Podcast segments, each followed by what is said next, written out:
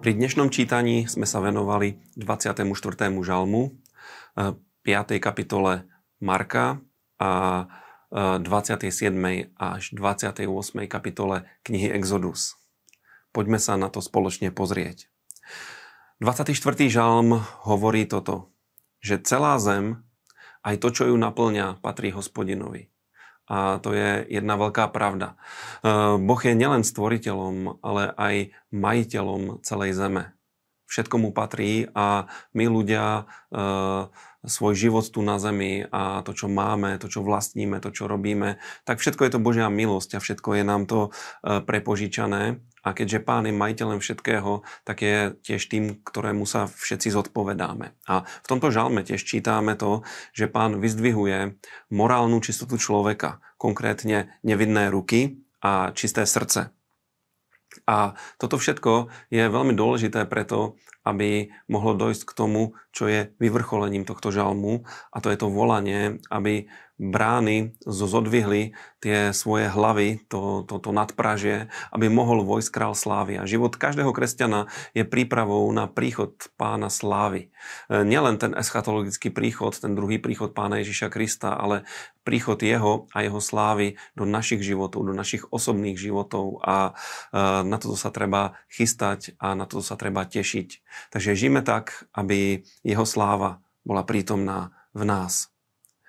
V 5. kapitole Marka nachádzame dva úžasné príbehy. Obidva sú veľmi silné a sú svedectvom o tom, ako veľmi pán miluje človeka a ako vie zasiahnuť aj do zdanlivo e, stratenej, zúfalej alebo bezvýchodiskovej situácie. E, prvý príbeh je príbeh o Jajrovej cére, ktorá vážne ochorela a jej ustarostený otec prišiel za Ježišom s prozbou, aby, aby prišiel a pomodlil sa za ňu.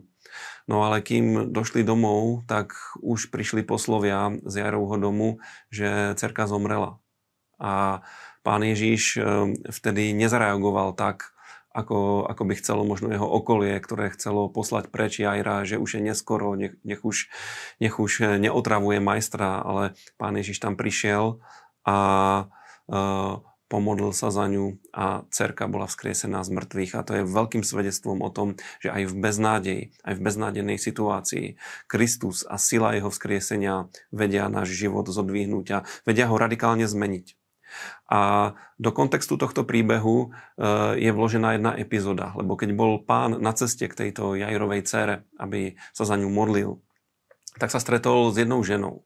Bola to žena, o ktorej Biblia hovorí, že už 12 rokov trpela krvácaním, bola teda rituálne nečistá a táto žena sa veľmi snažila e, získať si uzdravenia, navštevovala rôznych lekárov a utratila na nich celý svoj majetok.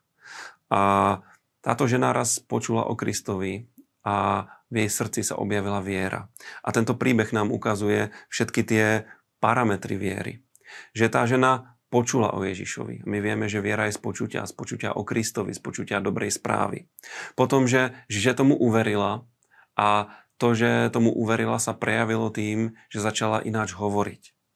Písmo hovorí, že ona si povedala, že keď sa len dotknem okraja plášťa Ježiša, tak, že budem uzdravená. Toto si hovorila. V takomto stave aj prišla, predrala sa cez zástup a dotkla sa okraja plášťa pána Ježiša Krista.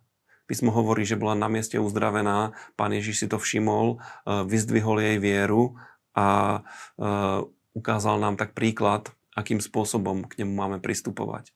Veľakrát to, či príjmeme Božie požehnanie alebo nie, záleží od toho, či veríme, či naozaj veríme tomu, že Pán Ježiš nás požehná a dotkne sa nás.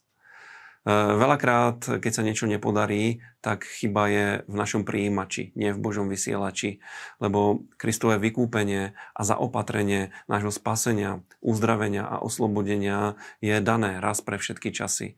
A táto žena nám ukazuje príklad, že my si to vierou vieme vziať on ani nevedel, kto je tá žena. On vedel jednu vec, že niekto sa ho dotkol s vierou. A ja vás pozbuzujem aj dneska, dotkneme sa takto s vierou pána práve v tej situácii, kde to potrebujeme.